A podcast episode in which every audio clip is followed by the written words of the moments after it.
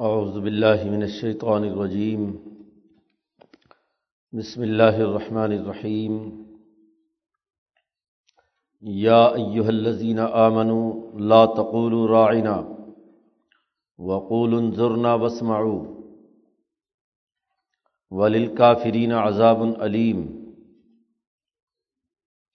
ما يود الذين كفروا من أهل الكتاب ولا المشركين أن ينزل عليكم من خير من ربكم والله يختص برحمته من يشاء والله ذو الفضل العظيم ما ننسخ من آية أو ننسها نأتي بخير منها أو مثلها ألم تعلم أن الله على كل شيء قدير علم تعلم ان اللہ له ملک السماوات والارض وما لكم من دون اللہ من ولی ولا نصیر ام تريدون ان تسألوا رسولكم كما سئل موسى من قبل ومن يتبدل الكفر بالإيمان فقد ظل سواء السبيل ود کثیر من اہل الكتاب لو یردونکم من بعد ایمانکم کفارا حسدا من عند انفسهم من بعد ما تبین لهم الحق فاعفوا واصفحوا حتى يأتي الله بأمره ان اللہ على كل شيء قدیر وأقیموا الصلاة وآتوا الزکاة وما تقدموا لانفسكم من خير تجدوه عند الله ان الله بما تعملون بصير. وقالوا لن يدخل الجنه الا من كان هودا او نصارى تلك امانيهم قل هاتوا برهانكم ان كنتم صادقين. بلا من اسلم وجهه لله وهو محسن. فلاح اجرح عند ربه ولا خوف علیہم ولاحم یحزنون بنی اسرائیل کی خرابیوں کا پیچھے تذکرہ ہے۔ کوئی قوم جب زوال کا شکار ہو جاتی ہے، پستی کی حالت میں آ جاتی ہے، تو اس کا ایسا مزاج بگڑ جاتا ہے کہ وہ انبیاء علیہم السلام کی تعلیمات کو مسخ کر کے ذاتی اور گروہی مقاصد کے لیے استعمال کرتی ہے۔ ایسی جماعت جب پستی کی آخری حد پر گر جائے، جو انسانی افراد اس جماعت کی صحبت اختیار کریں گے، تو وہ بھی اسی کے مرض میں مبتلا ہو جاتے ہیں۔ اس لیے ایک سچی انقلابی جماعت کی تیاری کے لیے یہ ضروری ہے کہ ایسی رجت پسند پستی کی حالت میں مبتلا، زوال پذیر جماعت اور قوم سے نوجوانوں کو بچا کر رکھا جائے۔ ان کو اس سے دور رکھا جائے۔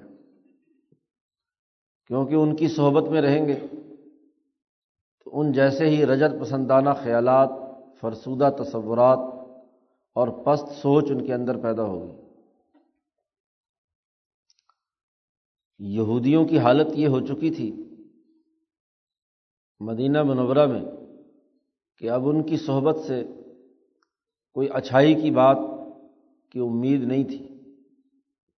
نبی اکرم صلی اللہ علیہ وسلم کی آمد سے پہلے یسرب کے مشرق اوس اور خزرج کے لوگ ان کے دلوں میں یہودیوں کی بڑی عظمت تھی کہ یہ اہل کتاب ہیں، اللہ سے تعلق رکھنے والے لوگ ہیں، انبیاء کو مانتے ہیں۔ تو ان کی عظمت ان کے دلوں میں تھی۔ اب جب نبی اکرم صلی اللہ علیہ وسلم یسرب میں تشریف لائے اور آپ صلی اللہ علیہ وسلم نے بھی عیسیٰ علیہ السلام پر ایمان لانا اور موسا علیہ السلام پر ایمان لانا ضروری قرار دیا۔ کتاب مقدس قرآن حکیم نے آ کر تورات اور انجیل کی تصدیق کی کہ اس کے پیغام جو اصل پیغام ہے وہ سچائی پر مبنی ہے۔ تو اس کے نتیجے میں ان قبائل کے اندر بھی یہ بات پیدا ہو گئی کہ واقعتاً یہود بہت ہی اچھے اور عمدہ لوگ ہیں۔ یہودی کا جو بنیادی مذہب ہے وہ درست ہے۔ یہ اہل علم لوگ ہیں۔ اب جو لوگ ان میں سے مسلمان بھی ہو چکے تھے، انصار میں سے، تو جو کمزور لوگ تھے وہ ابھی بھی یہ سمجھتے تھے کہ یہودیت ایک اچھا دین ہے اور ان کے اخلاق اچھے ہیں۔ ان میں سے بعض یہودی بظاہر مسلمان بھی ہوئے اور حضور کی مجلس میں آ کر حضور کی بات کو سب سے پہلے تو توجہ سے سنتے نہیں تھے۔ شرارت کے لیے آتے تھے، معلومات لینے کے لیے آتے تھے۔ اور جب آپ بات مکمل کر چکتے، تو پھر آپ کو دوبارہ اپنی طرف متوجہ کرنے کے لیے ایک جملہ استعمال کرتے تھے، جسے قرآن حکیم نے یہاں پر بیان کیا ہے رائنا رائنا کا لفظی معنی تو یہ تھا، بظاہر۔ کہ آپ ہماری رعایت کریں یعنی دوبارہ اس بات کو بیان کریں۔ لیکن یہ لوگ ایک تو یہ حرکت کرتے تھے کہ راعی کو تھوڑا سا دبا دیتے تھے۔ اگر یہی لفظ رائنا کے بجائے راعی نہ پڑھا جائے، تو اس کا مطلب ہے ہمارا چرواہا۔ راعی چرواہے کو کہتے ہیں۔ تو دل میں ان کے نفرت حضور سے تھی اور حضور کو گویا کہ حضور کی انسلٹ کرنا چاہتے تھے اس جملے سے۔ رائنا کا لفظ جب یہ کہتے تو عام مسلمان سمجھتے کہ چونکہ یہ علماء ہے اور یہودیوں کے بڑے عالم ہیں، ان کی کتاب کی قرآن تصدیق بھی کرتا ہے، تو شاید انبیاء علیہم السلام کو یہ احترام کا کوئی جملہ ہے، تو اسی جملے سے کیا ہے، پکارا جانا چاہیے حضور صلی اللہ علیہ وسلم کو۔ تو وہ ان یہودیوں کی دیکھا دیکھی، انہوں نے بھی حضور صلی اللہ علیہ وسلم کے لیے یہی بے ادبی کا لفظ استعمال کرنا شروع کیا۔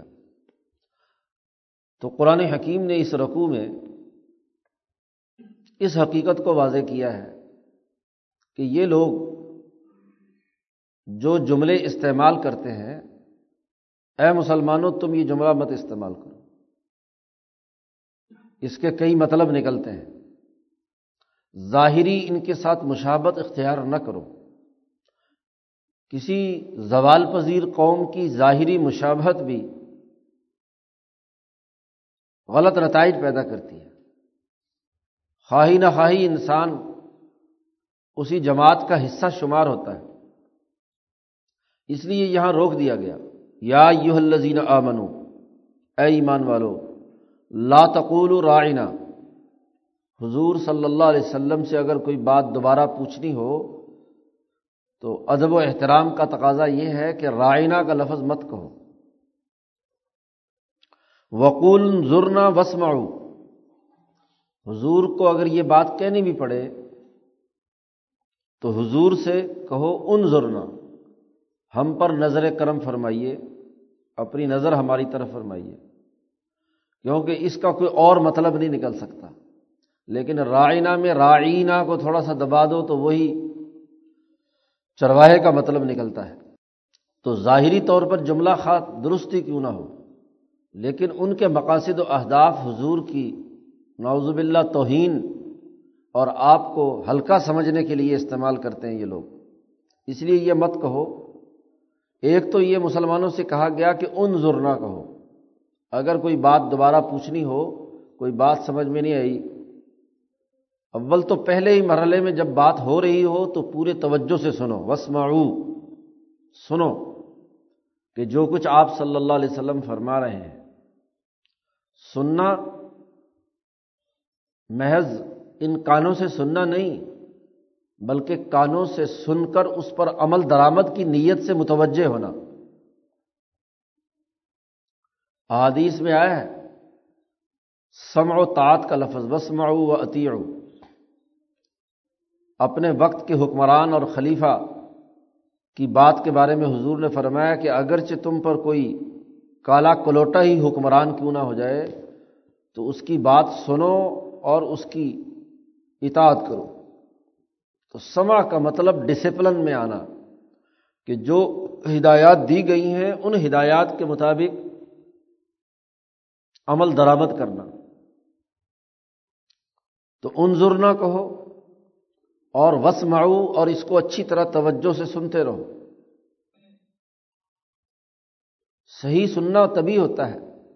جب آدمی کا ذہن اور دماغ کسی اور طرف متوجہ نہ ہو، صرف اسی گفتگو کی طرف متوجہ ہو جو اس مجلس میں کی جا رہی ہو۔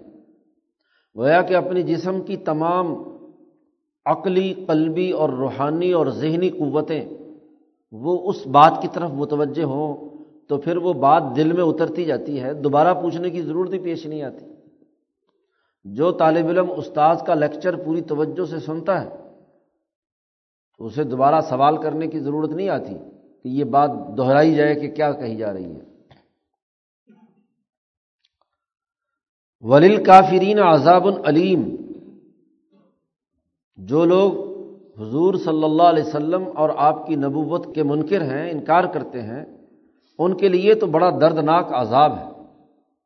حضور کی توہین کرنا حضور کے بارے میں بے ادبی کا کوئی خیال لانا، غلط جملوں سے حضور صلی اللہ علیہ وسلم کو پکارنا، یہ دراصل کفر ہے اور کافروں کے لیے بہت ہی دردناک عذاب ہے۔ ایسا عذاب جو ذلت امیز بھی ہے اور دردناک بھی ہے۔ گویا کہ مسلمان جماعت کو روک دیا گیا۔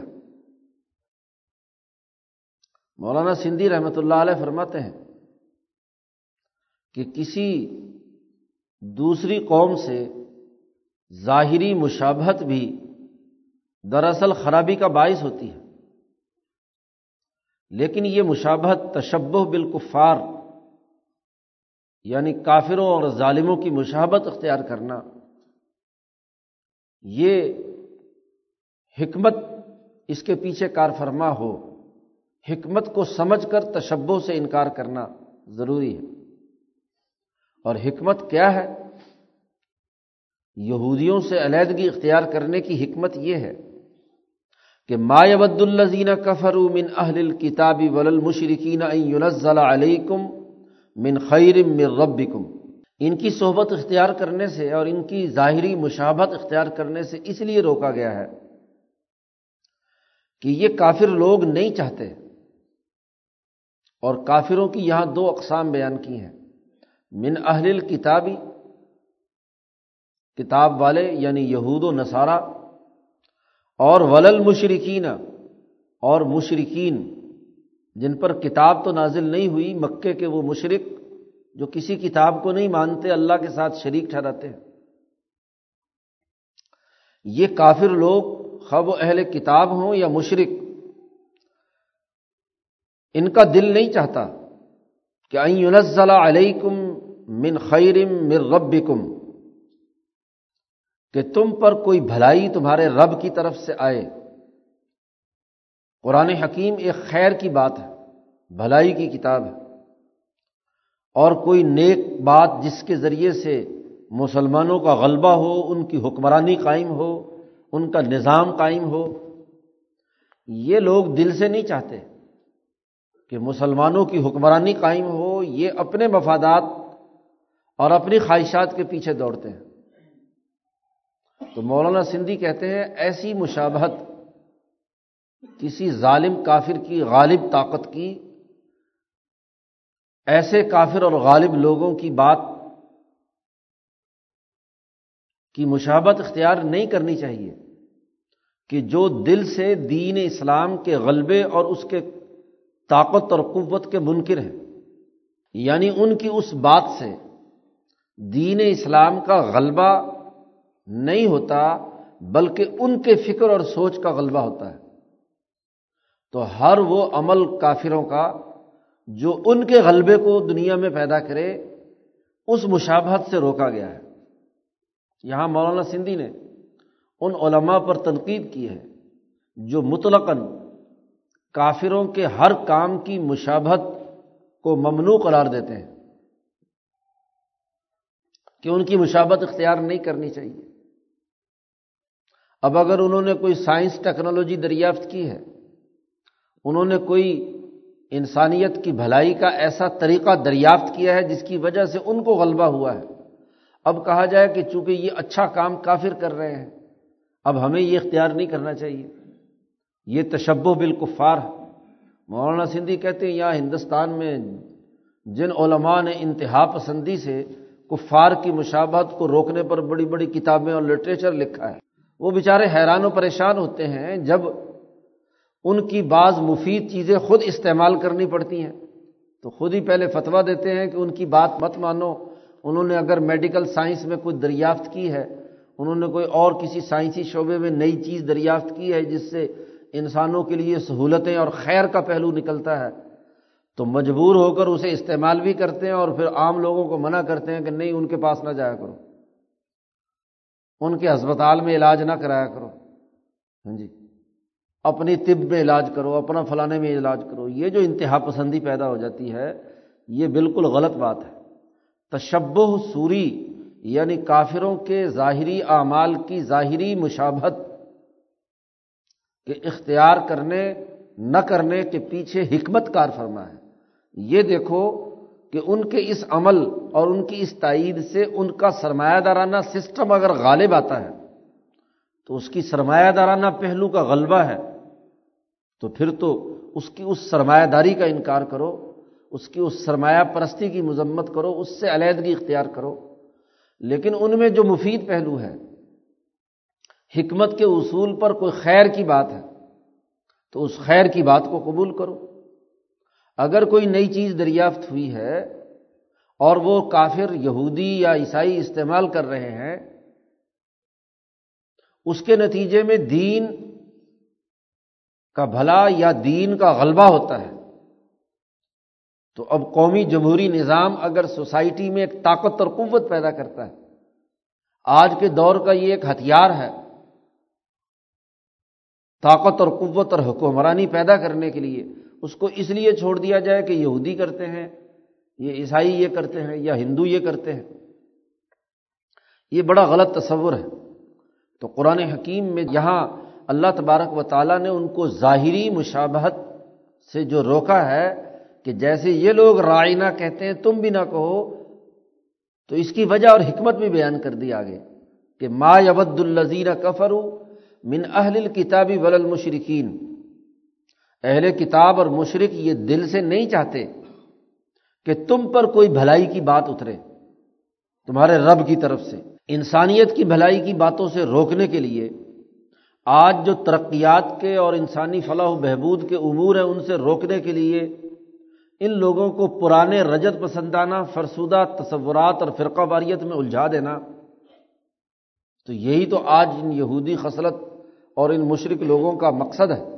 کہ نام اسلام کا استعمال کرے اور اسلام کے اس رجت پسندانہ تصور کو، فرسودہ تصور کو ان کے اندر پیدا رکھے کہ جدید ترقیات اور کامیابی کے امور کی طرف یہ متوجہ ہی نہ ہو تو حکمت کے اصول پر جب محققین کام کرتے ہیں، تو پھر دیکھتے ہیں۔ ورنہ دیکھیے، حضور صلی اللہ علیہ وسلم نے جنگ کے لیے خندق کا طریقہ کار کسرا ایران سے، ایرانیوں سے سیکھا۔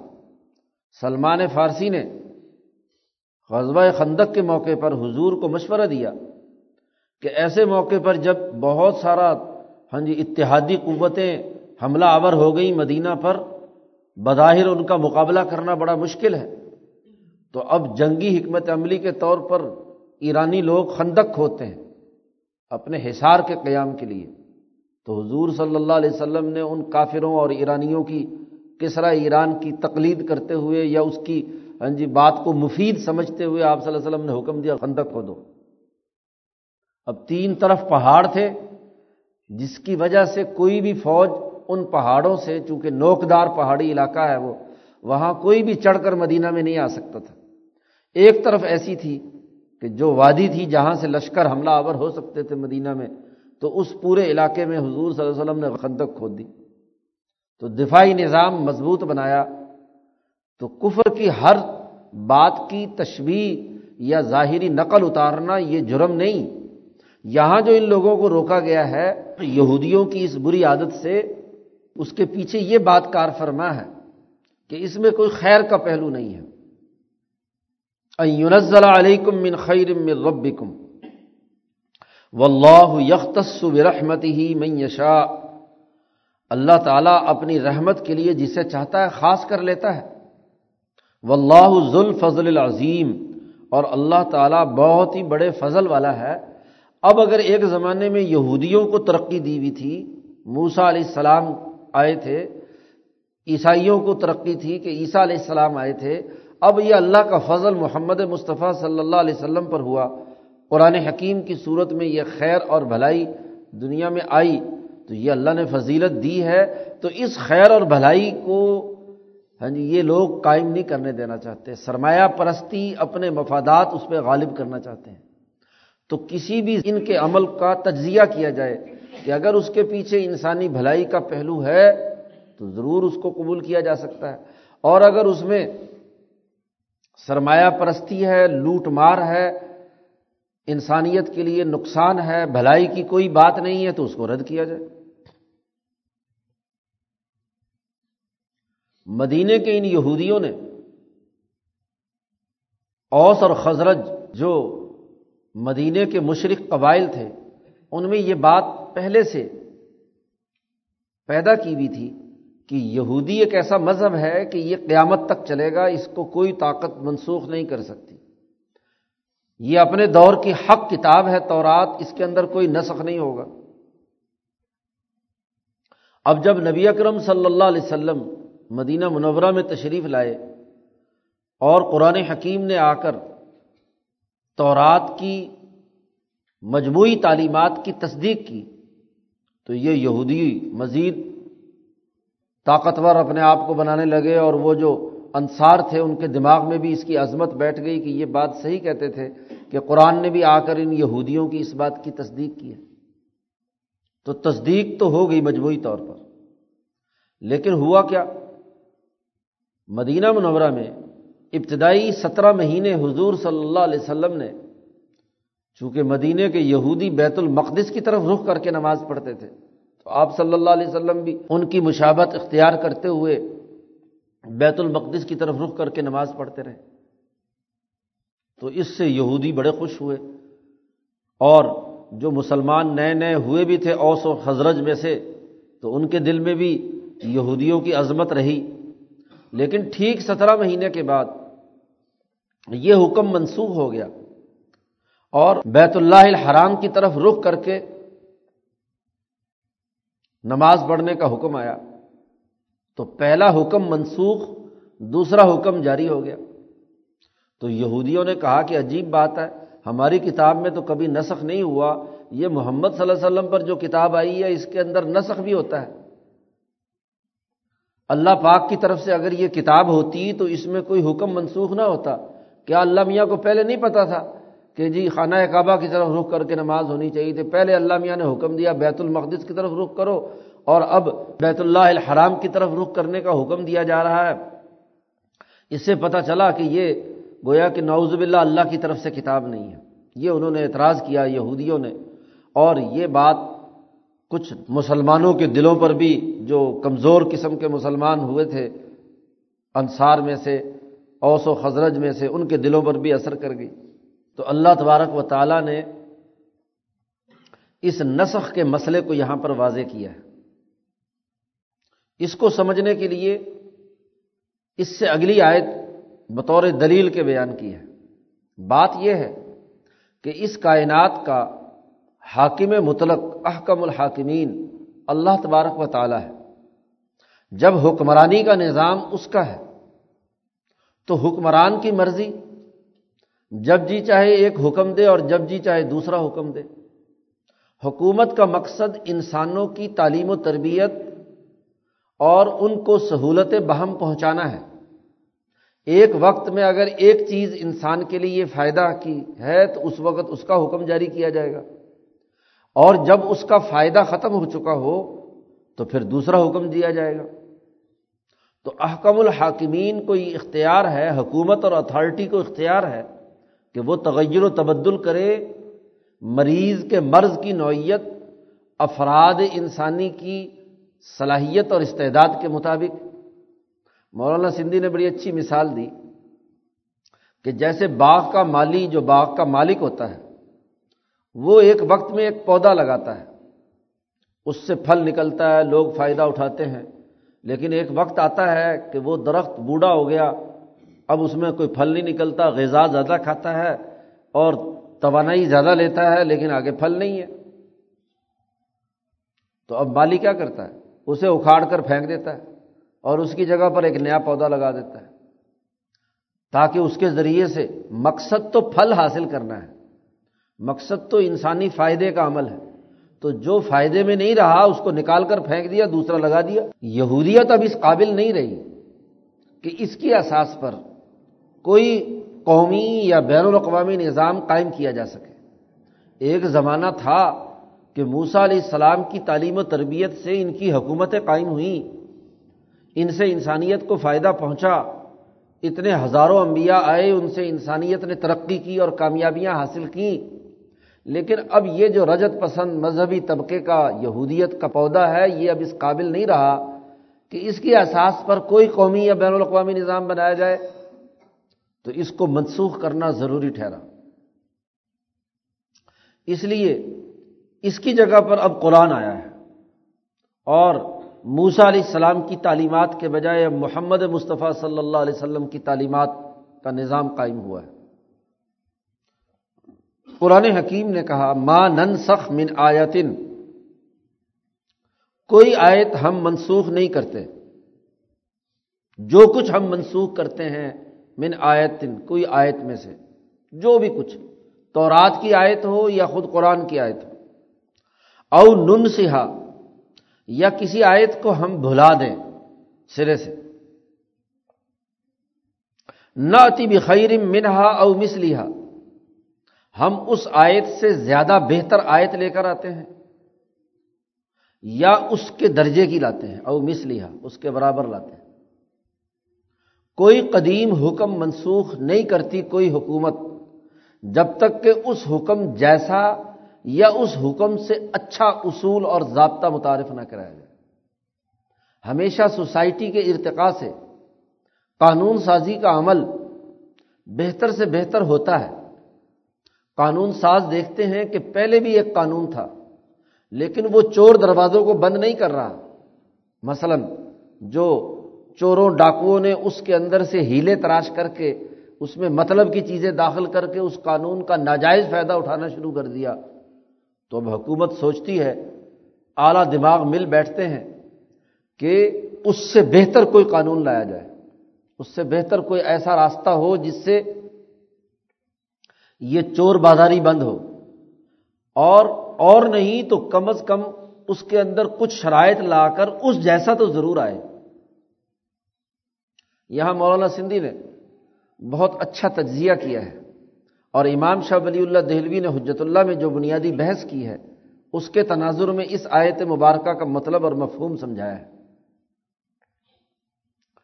شاہ صاحب نے حجت اللہ میں ایک باب باندھا ہے کہ تمام انبیاء علیہم السلام کی تعلیمات وہ بنیادی طور پر ایک ہے اصول دین ایک ہی ہیں۔ وہ اصول دین آدم کے بھی تھے، نوح کے بھی تھے موسا علیہ السلام کے بھی تھے، عیسیٰ کے بھی تھے داود اور سلیمان کے بھی تھے اور آج محمد مصطفیٰ صلی اللہ علیہ وسلم کے بھی وہی ہیں۔ اصول دین میں تغیر و تبدل نہیں ہوا۔ تغیر و تبدل ہوا ہے مناہج میں اور شریعت میں۔ لکل من کم شرعتم و منہاجا۔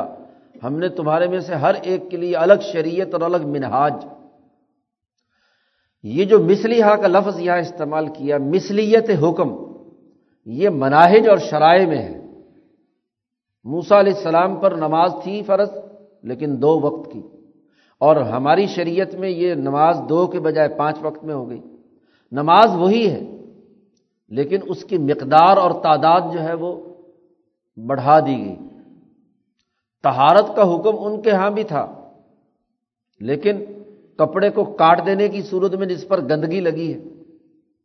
لیکن ہم پر اس کو دھونے کا، تو تہارت والے حکم کی جو عملی شکل ہے یعنی منہج ہے، اس کا جو پروسیجر ہے یا طریقہ کار ہے سسٹم ہے، اس کے اندر تغیر و تبدل ہوتا ہے۔ یہ تو مسلیا ہے لیکن بسا اوقات ضرورت پیش آتی ہے کہ بنیادی اصولوں میں بھی کوئی ایسی تبدیلی جس سے وہ اس دور کے تقاضے کے مطابق ہو جائے۔ جیسے اخبات اللہ اللہ کے سامنے جھکنے کا عمل، تو اخبات کے طریقے میں، اخبات اللہ کی نوعیت میں، اصول میں فرق پڑ گیا کہ ان کے یہاں اگر کسی کے یہاں رکوع نہیں تھا یا کسی کے یہاں کوئی اور چیز داخل نہیں تھی نبی اکرم صلی اللہ علیہ وسلم نے اس میں آ کر اس رقو کو بھی داخل کر دیا، جیسے کہ پیچھے گزرا، ورکعو مار راکعین کہ رقو کرنے والوں کے ساتھ رقو کرو، ان کی عبادت کے اندر رقو نہیں تھا، قیام اور سجدہ تھا۔ کوئی اصول بخیر منہا، اصول جب بھی آتا ہے، وہ پہلے سے زیادہ بہتر ہوتا ہے۔ تو قدیم کسی حکم کو منسوخ کیا جائے یا لوگوں کے ذہنوں سے اسے بھلا دیا جائے تو ہم کسی حکم کو جب منسوخ کرتے ہیں یا کسی آیت کو بھلا دیتے ہیں، تو نعت بخیر منہا اس سے بہتر قانون لے کر آتے ہیں، اصول لاتے ہیں، او مسلحا یا اس جیسا ہی ہوتا ہے، شرائع اور مناہج میں۔ علم تعلم ان اللہ علا کل شعین قدیر۔ کیا تو نہیں جانتا کہ اللہ تعالیٰ ہر چیز پر قادر ہے؟ اگر ہم یہ کہیں کہ ایک قانون ایک دفعہ جاری ہو گیا یا ایک آیت آ چکی، اب اللہ پاک بھی خود اس کے اندر تبدیلی کرنے کی طاقت نہیں رکھتا، تو یہ تو اللہ کی قدرت کا انکار ہے۔ جب اسے حاکم میں مطلق مان لیا، اس کی حکمرانی تسلیم کر لی، تو حکمران تو ہوتا ہی وہ ہے کہ جو جس وقت انسانیت کے جو مناسب سمجھے وہ حکم جاری کرے۔ تو نسخ کوئی عیب نہیں ہے۔ نسخ کوئی خرابی کی بات نہیں ہے۔ نسخ تو اللہ کی حکمرانی اور اس کی قدرت کو زیادہ طاقت اور قوت کے ساتھ منوانے کی سب سے بڑی دلیل ہے۔ جس بات کو یہ یہودی قرآن کا عیب یا نقص بتلا رہے ہیں، یہ عیب نہیں ہے، بلکہ یہ اللہ کی طاقت اور قدرت کی علامت ہے۔ اس لیے ایک اور جملہ آگے استعمال کیا علم تعلم؟ کیا تجھے معلوم نہیں؟ کہ ان اللہ لہو ملک السماوات والارض، کہ اللہ کی سلطنت آسمانوں اور زمینوں پر ہے۔ اللہ ہی حکمران ہے، وہی مالک الملک۔ جب وہ مالک الملک ہے تو اپنی سلطنت اور بادشاہت میں جو چاہے مرضی حکم جاری کرے۔ یہ اس کی حکمرانی کی رٹ اور اس کی طاقت اور قوت کا مظہر ہے۔ وہ مالکم مندون اللہ ولی ولا نصیر تمہارے لیے اللہ کے سوا کوئی حمایتی اور کوئی مددگار نہیں ہے۔ ولایت کسی اور کی نہیں ہو سکتی اللہ کے مقابلے پر۔ اور نہ ہی کوئی مددگار ہے۔ جب اللہ ہی کی قدرت تمام چیزوں پر شامل ہے، تو اللہ نے اگر ایک زمانے میں تورات نازل کی تھی، آج قرآن نازل کر دیا۔ پرانا فرسودہ نظام بیکار ہو گیا، اس میں انسانیت کے فائدے کی کوئی رمق باقی نہیں رہی، تو ایسے بوڑھے درخت کو اٹھا کر باہر پھینک دینا چاہیے۔ ایسے رجت پسند طبقے کے خلاف تو انقلاب کی ضرورت ہے۔ ایسے فرسودہ احکامات کو تو چھوڑ دینا چاہیے۔ یہی وجہ ہے کہ حضرت نبی اکرم صلی اللہ علیہ وسلم کے سامنے حضرت عمر فاروق تورات کی کچھ کاغذات انہیں مل گئے۔ حضور کی مجلس میں وہ پڑھنے لگے۔ تو جیسے جیسے تورات پڑھ رہے ہیں، حضور صلی اللہ علیہ وسلم کا چہرہ انور غصے سے سرخ ہو رہا ہے۔ عمر اپنے دھیان میں تورات پڑھتے جا رہے ہیں کہ اللہ کی کتاب ہے۔ ابو بکر صدیق رضی اللہ تعالیٰ نے بھی مجلس میں تشریف فرمایا انہوں نے حضور کے چہرہ انور کو دیکھا۔ عمر کو کونی ماری کہ دیکھو کیا کر رہے ہو۔ انہوں نے جو نظر اٹھا کر دیکھا تو حضور کا چہرہ انور غصے سے سرخ تھا۔ جیسے ہی عمر کی توجہ ہوئی تو حضور صلی اللہ علیہ وسلم نے فرمایا، اے عمر خدا کی قسم اگر آج موسا بھی آ جائے تو اسے بھی میری اتباع کرنی ہوگی۔ تم آج اس زمانے میں تورات کی باتیں سنا رہے ہو۔ تو حضرت عمر نے معافی مانگی، توبہ کی، استغفار کی کہ غلطی ہوئی۔ بات یہ ہے کہ جب کوئی قانون اور ضابطہ پرانا ہو جائے تو اب وہ منسوخ کر دیا جاتا ہے۔ اب جب منسوخ ہو گیا تو کسی قدیم قانون کی بنیاد پر کسی سوسائٹی کو استوار نہیں کیا جا سکتا۔ اب جدید قانون کے مطابق معاشرے کی تشکیل ہوگی۔ اور جب کوئی طبقہ ناکارہ ہو جائے تو پھر رجت پسندی کے اصول پر کام نہیں ہوگا۔ اب جدید خطوط پر قرآن کی تعلیمات کی اساس پر نیا نظام قائم کرنے کی ضرورت ہے اور نئے نظام کے قیام کے لیے نئی انقلابی جماعت بنانے کی ضرورت ہے۔ قرآن منسوخ نہیں ہے، قرآن جاری ہے۔ اس لیے مولانا سندھی کہتے ہیں قرآن کی وہ تعبیرات جو ایک دور میں فقہ نے کی، قرآن کی وہ تفسیرات جو ایک دور کے مفسرین نے بیان کی، قرآن کی وہ تشریحات جو ایک دور کے صوفیہ نے بیان کی، وہ زمانہ لد گیا۔ اب اس کی اساس پر اہلیت پیدا ہونا بند ہو گئی۔ یہ سارے مذہبی طبقات تعویذ گنڈوں میں مبتلا ہو گئے۔ شہر اور جادو کی شہر اور جادو کی جادو نگری کے اندر مبتلا ہے۔ سرمایہ پرستی ان کی وجہ سے رک نہیں رہی بلکہ پیدا ہو رہی ہے۔ تو یہ حکمران طبقات اور یہ مذہبی طبقات ناکارہ ہو گئے۔ اب ان تمام تعبیرات کو چھوڑنا ہوگا۔ اور براہ راست قرآن اور نبی اکرم صلی اللہ علیہ وسلم کی تعلیمات کی روشنی میں اس انقلابی منہج کو سمجھنا ہوگا، جس کی اساس پر خود نبی اکرم صلی اللہ علیہ وسلم اور صحابہ نے اپنی سوسائٹی میں انقلاب برپا کیا۔ اس لیے حضور صلی اللہ علیہ وسلم نے یہ بات فرمائی۔ ابو بکر صدیق کا قول ایک روایت کے مطابق یہ جاری ہے کہ لا یسل آخر حاضل اما اللہ بما صلحت بھی اولها اس امت کا آخری حصہ اس وقت تک درست نہیں ہو سکتا، جب تک کہ وہ اس طریقہ کار کو نہ اپنائے جو اس امت کے شروع میں حضور صلی اللہ علیہ وسلم نے جماعت صحابہ کی تیاری کے لیے استعمال کیا تھا۔ جب ان کے سامنے واضح ہو گیا کہ اب قرآن ہی حق کتاب ہے اس میں یہ نسخ اس کا عیب نہیں بلکہ اس کی طاقت ہے۔ اس کی اتھارٹی کو تسلیم کرنا اور اللہ کی طاقت اور بادشاہت کو واضح کرنا ہے۔ گویا کہ حکمرانی قائم ہونی چاہیے دین کی، جو اس جماعت کے ذریعے سے ہوگی جو قرآن تعلیمات سے پیدا ہوئی۔ تو اب یہاں ایک اور بس بس شیطان باز نہیں آتا۔ رجت پسند مذہبی طبقے کے سوالات ختم نہیں ہوتے۔ تو اس یہ وسخ شدہ یہودیت کے لوگوں نے انصار سے جو کمزور قسم کے نئے نئے مسلمان ہوئے تھے، ان کو ایک اور پٹی پڑھائی۔ کیا؟ کہ بھائی اگر یہ قرآن حکومت قائم کرتا ہے، خلافت بناتا ہے، تو انصاریوں سے کہا کہ تم حضور سے سوال کرو کہ ہماری حکومت کب آئے گی؟ ہم انصاریوں کو ہم جو مدینے کے رہنے والے ہیں، ہمیں خلافت کب ملے گی؟ حکومت کب ملے گی؟ اب یہاں وہ انصار اور مہاجرین کا جھگڑا پیدا کرنا چاہتے ہیں کہ نبی اکرم صلی اللہ علیہ وسلم تو مکہ سے آئے ہیں، مہاجر ہیں۔ اس وقت حکومت کے سربراہ یہ ہیں۔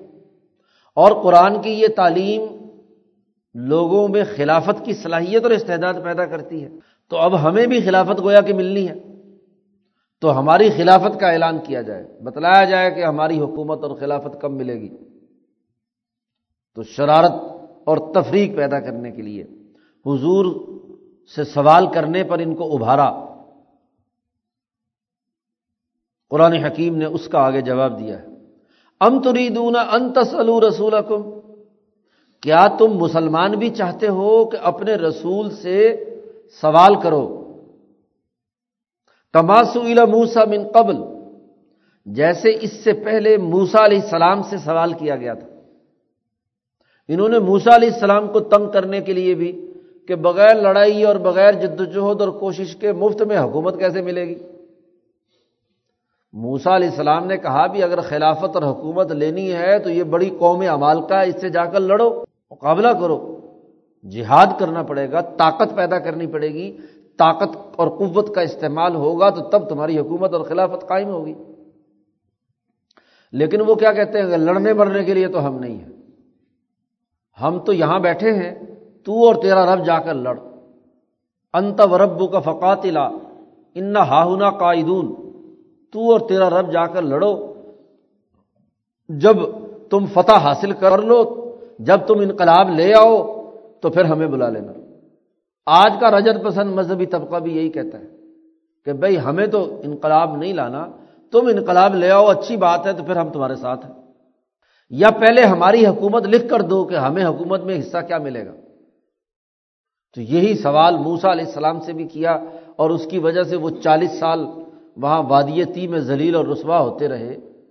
تو قرآن حکیم نے کہا کہ اے مسلمانوں، تمہارا ارادہ بھی اپنے رسول سے اسی طرح کے سوال کرنے کا ہے۔ کام کاج کچھ نہ کرو تربیت حاصل نہ کرو، یہودیوں سے رجت پسند طبقے سے متاثر رہو، ان کے سکھائے ہوئے سوالات لا کر یہاں کرتے رہو مجلس میں، تعلیم و تربیت تمہاری ہو نا تو تم بھی ویسے ہی سوالات کرنا چاہتے ہو جیسے موسا سے سوالات کیے جاتے رہے۔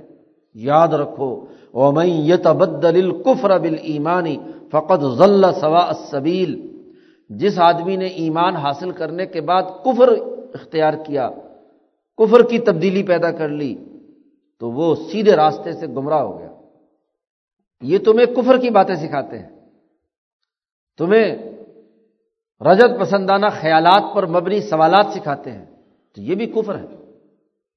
جی دوسروں کے اشارے پر شکوک و شبہات اپنے دلوں میں پیدا کر لینا اور سوالات اٹھانا، یہ خرابی کی علامت ہے۔ بات دراصل کیا ہے؟ ود کثیر من اہل کتابی لو یردون کم ممباد ایمانی کم کفارا۔ یہ اکثر یہودیوں اور اہل کتاب کا دل تو یہ چاہتا ہے کہ کسی طرح تم کو تمہارے ایمان لانے کے بعد تمہیں دوبارہ کافر بنا دے۔ یہ تو تمہیں کافر بنانا چاہتے ہیں۔ تمہارا انقلابی فکر تمہارے دماغ سے نکال کر پرانے رجت پسندانہ فرسودہ خیالات اور کفر و ظلم کے اعلی کار اور سرمایہ پرستی کے اعلی کار تمہیں بنانا چاہتے ہیں۔ تمہارے پاس جو انقلابی تعلیم آ چکی ہے، تمہارے پاس یہ اعلیٰ ایمان اور نظریہ آ چکا ہے، یہ اس سے تمہیں گمراہ کرنا چاہتے ہیں، اس طرح کے سوالات سکھا سکھا کر۔ ان کا دل تو چاہتا ہے کہ کسی طرح تم پھیر کر دوبارہ مسلمان ہونے کے بعد کافر بنا دیں۔ حسدم من عند انفسهم من بعد ما تبین لهم الحق۔ ان یہودیوں کے اندر حق واضح ہو چکا ہے۔ پتہ چل چکا ہے کہ یہ بات محمد مصطفیٰ صلی اللہ علیہ وسلم اور کتاب مقدس بالکل حق ہے۔ یہ انقلابی پیغام اور انقلابی پروگرام بالکل سچا ہے، صحیح ہے۔ ان کے دل گواہ ہیں۔ ان کو مانتے ہیں یہ حق، لیکن حسد کی وجہ سے اور کوئی مرض نہیں ہے۔ حسد ہے امن اندی انفسیم ان کے دلوں میں۔ کہ یہ آخری نبی والی جو نبوت تھی، یہ تو ہمارے اندر آنی تھی، یہ کہاں سے آ گئی مکہ میں؟ یہ کتاب تو ہمارے پاس آنی چاہیے تھی ان کے پاس۔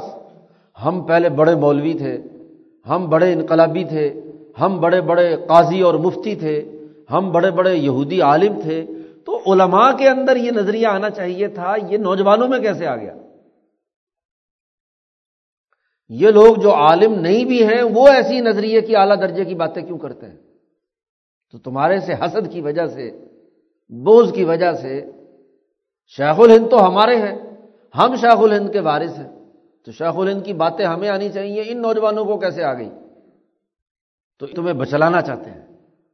حسد کی وجہ سے من عند انفسہم، حسد ایک ایسی بد اخلاقی ہے جو انسان سے بہت سے جرائم اس سے سرزد ہوتے ہیں۔ تو رجت پسندی جن لوگوں میں ہوتی ہے، ان کا سب سے بڑا مرض حسد ہوتا ہے۔ بڑے بڑے علماء، یہ مولانا سندھی پر کیسے آ گئی یہ بات؟ یہ یہاں رائے پوری صاحب یہ بات کیوں کیوں کرتے ہیں؟ ہم بڑے بڑے علامہ ہیں، ہمارے دماغوں میں تو یہ بات نہیں آئی، نوجوانوں کی تعلیم و تربیت کی۔ تو سوائے حسد کی اور کچھ نہیں۔ لیکن حسد کھل کر سامنے آ گیا۔ ایسے رجت پسند طبقے کا۔ اس کے باوجود اس انقلابی جماعت سے کہا گیا ہے کہ فافو وسف نظر انداز کرو، معاف کرو ان کو۔ ان کا خیال مت لاؤ کہ یہ حسد کے مرض میں مبتلا ہے۔ ان کے فتووں کو نظر انداز کرو۔ جب انصار جو نوجوان تھے، ان کو یہ بات سمجھ میں آ گئی تو وہ یہودیوں سے لڑائی بھڑائی کرنے کے لیے تیار ہو گئے۔ کہ انہوں نے ہمیں بڑا بچلایا، ہمیں غلط قسم کی پٹیاں پڑھاتے ہیں، تو ان جو رجت پسند وہاں کے یہودی مولوی اور عالم تھے، ان سے جا کر لڑنے بھیڑنے لگے یہ نوجوان جو انصار مسلمان ہوئے تھے۔ تو اللہ میں نے کہا کہ ابھی وقت نہیں آیا۔ ان سے لڑائی بھیڑائی کا۔ فافو درگزر کرو۔ جرم ان کا واضح ہو گیا، جرم سمجھو۔ ان کی خرابی کو سمجھو۔ یہ وقت ابھی لڑائی بھیڑائی کا نہیں ہے۔ وصف اور انہیں نظر انداز کرو۔ اس سے تمہاری توانائی ضائع ہوگی۔ خود اپنے نظریے کو مضبوط بناؤ، اپنی اجتماعیت کو طاقتور بناؤ۔ طاقت بنے گی۔ حتیٰ یاتی اللہ بھی امری ہی جب تک اللہ کوئی نیا حکم جاری نہ کرے۔ ایک وقت آئے گا کہ اس رجت پسند یہودیت کو مدینے سے نکالنا ضروری ہو جائے گا۔ ان تمام طبقات کو اس مدینے کی سوسائٹی سے خود پوری سوسائٹی دھکے دے کر باہر نکالے گی۔ لیکن ابھی لڑائی مت کرو۔ ابھی اپنی طاقت مضبوط بناؤ۔ ان کو سمجھو، ان کی خرابیاں سمجھو۔ ان کے حسد کو سمجھو، ان کے بغض کو سمجھو۔ ان کے جو الٹے سیدھے سوالات ہیں، ان کے پیچھے مقاصد کو سمجھو۔ فوری طور پر لڑائی کی ضرورت نہیں۔ ابھی عدم تشدد کے اصول پر فافو وصف نظر انداز کرتے رہو۔ حتیٰ یاتی اللہ بھی امری اللہ کا حکم آ جائے۔ ان اللہ علاق ان قدیر بے شک اللہ تعالیٰ ہر چیز پر قدرت رکھتا ہے۔ چنانچہ یہی ہوا چار پانچ سال میں ان یہودیوں کی تمام خصلتیں تمام پر علم نشرہ ہو گئی۔ غزبۂ عہد کے موقع پر واضح طور پر سامنے آ گئی۔ اور پھر وہی قبیلہ جو ان کا حلیف تھا، اسی کے سردار سے جب فیصلہ کرایا گیا کہ بتاؤ ان بنو قریضہ اور بنو نذیر کے لیے کیا کرنا چاہیے، انہوں نے عین جنگ کے موقع پر پیچھے پیٹھ میں چھرا گھونپنے کی کوشش کی، تو کیا ہونا چاہیے؟ تو انصار کا وہ قبیلہ، جس قبیلے کے لوگوں میں یہودیت کی یہ باتیں زیادہ ان کے ساتھ موالات اور دوستی تھی، حضور کی آمد سے پہلے، تو حضور نے سعد سے پوچھا کہ بتاؤ